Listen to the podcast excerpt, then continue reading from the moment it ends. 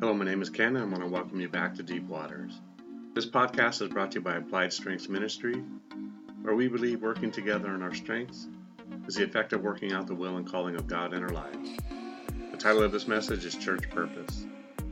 This is Series 2, Episode 26 of 28.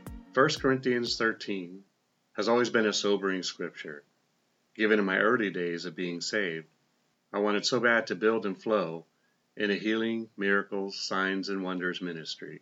Of course, to hold on to that way of thinking, I would have had to ignore 1 Corinthians 13.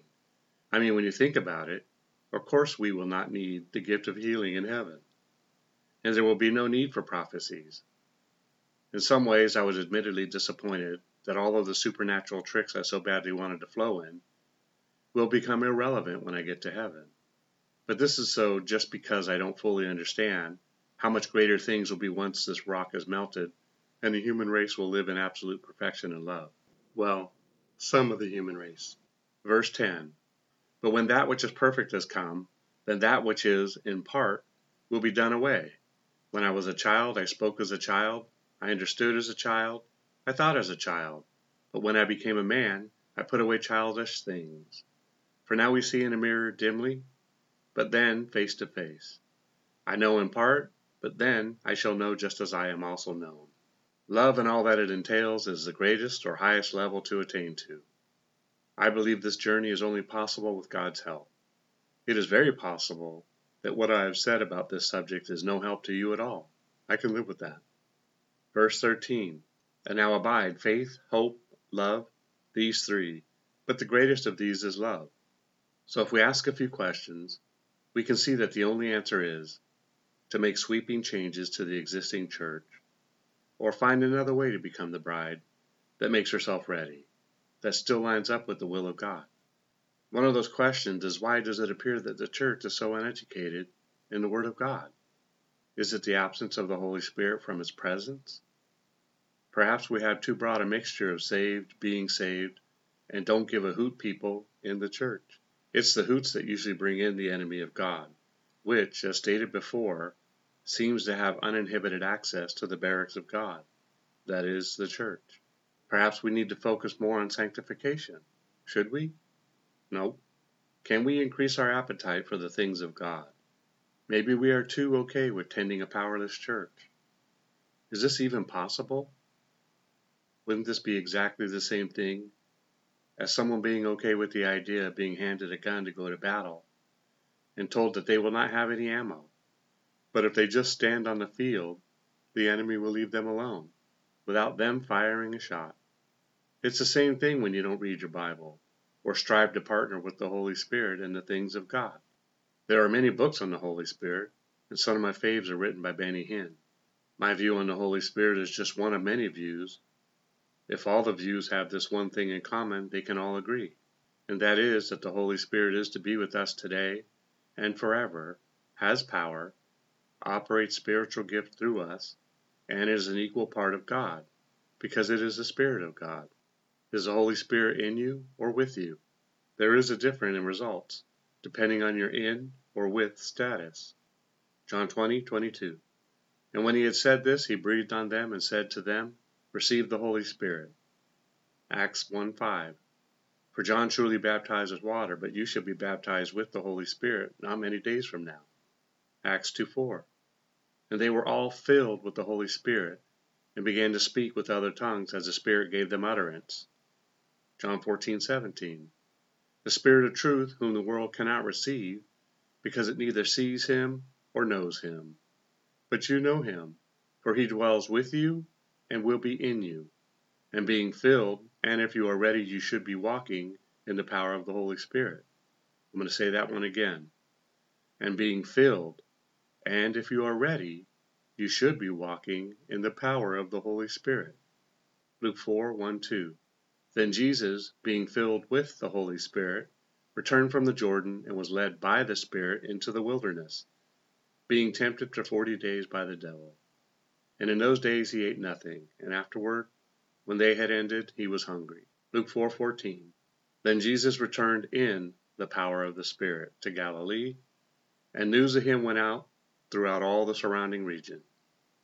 Luke 4:18. The Spirit of the Lord is upon me, because he has anointed me to preach the gospel to the poor.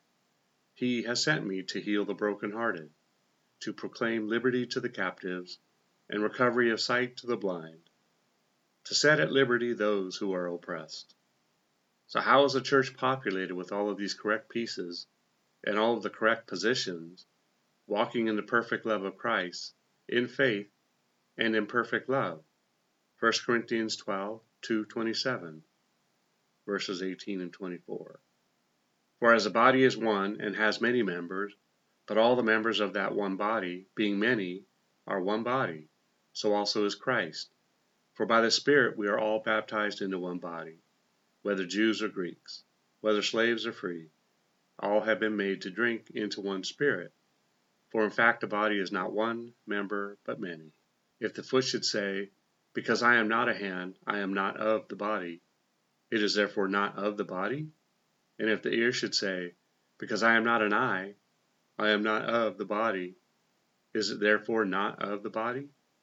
If the whole body were an eye, where would be the hearing?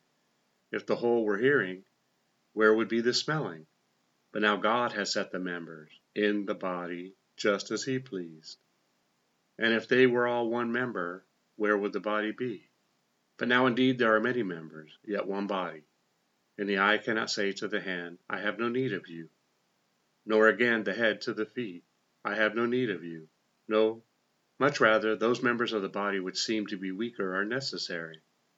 And those members of the body which we think to be less honorable, on these we bestow greater honor, and our unpresentable parts have greater modesty, but our presentable parts have no need. But God composed the body, having given greater honor to that part which lacks it that there should be no schism in the body, but that the members should have the same care for one another. And if one member suffers, all the members suffer with it. Or if one member is honored, all the members rejoice with it. Now you are the body of Christ, and members individually. Now I know that was a lot to read to get to this point, and some may disagree.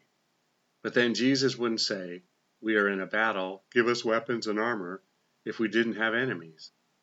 Differences are different and don't necessarily distinguish one as being the enemy of God. What he says about the other who differs. Well, that is a thing to measure a person's position from, not that they or we can slip as we all do. But all out war over another person's position handled improperly can cause a stumbling. I have been a firm believer that these two, plus other scriptures, draws a picture for us and that is that God assigns us to a church address. We don't pick and choose, though we do, where we attend. I have been instructed, and it has been confirmed which church to go to for a particular season. So think about this how cool is it to know that you are sitting smack dab in the middle of God's will for your life insofar as attending the military base He has assigned you to? I use military and church business interchangeably because I believe the military is a type and a shadow of the church. It is one of the best models in my opinion. I have other ideas as to why this approach makes sense. How do you know? Assuming you have a fairly firm grasp on your giftings, talents, personality, calling, purpose, etc., where those ingredients are needed. In what community is your presence required? And how can you alone determine that? A nice home, career, promotion, good school, low crime basket of noodles should not be the leading indicators that you were in the right place. Nope, you can't do this reasonably without thinking what would happen to our missionaries if they use the same criteria for being sent out. What's good for the goose is good for the gander. Well, that's it for today. I will get to the scripture support next week. Remember, it's not what you find wrong or disagree with regarding these messages, but what you can take away from them. Together, we can do more to impact the kingdom than if we work alone. Let's flip the script and kill, steal, and destroy the works of the enemy, and create space for the light of light to shine through into people's lives. Plant a seed and click on the like and subscribe button. Let's build this ministry together. Thanks and see you next time in Deep Water.